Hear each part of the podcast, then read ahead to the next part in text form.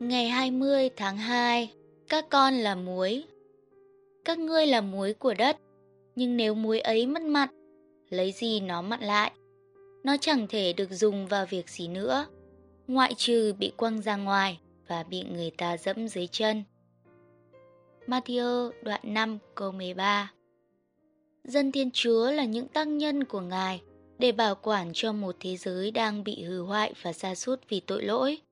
Cuộc đời bạn được Chúa sắp đặt và ủy thác nhiệm vụ, làm cho cộng đồng mình tăng trưởng và gìn giữ những điều tốt đẹp và hợp lẽ phải.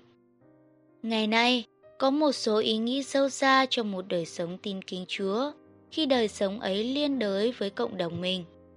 Sự hiện diện của Chúa Giêsu Christ trong bạn làm cho tất cả những gì Ngài là được có sẵn cho những người khác.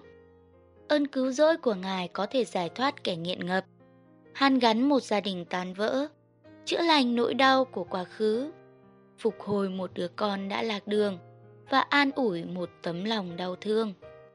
Tất cả những điều này đều có sẵn cho những người xung quanh bạn khi Chúa Giêsu Christ bày tỏ sự sống của Ngài qua bạn.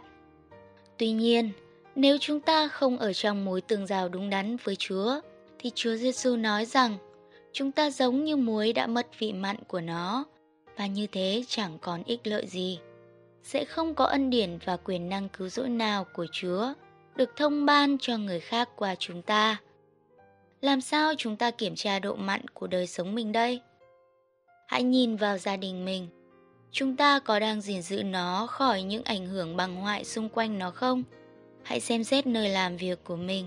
Những ảnh hưởng tội lỗi trong môi trường mình làm việc có đang dừng lại vì chúng ta có mặt ở đó không? Hãy quan sát cộng đồng của mình. Nó có làm một nơi tốt đẹp hơn vì chúng ta dự phần trong đó không? Còn hội thánh của chúng ta thì sao? Bằng chứng cho thấy chúng ta đã được Chúa sử dụng như một tác nhân bảo quản. Đó là mọi việc đang trở nên tốt đẹp hơn về mặt tâm linh xung quanh mình thay vì tồi tệ hơn. Nếu những người xung quanh mình đang xa rút về mặt tâm linh, chúng ta cần phải đến với Chúa và để Ngài điều chỉnh đời mình, hầu cho chúng ta có thể được sử dụng để bảo toàn người khác.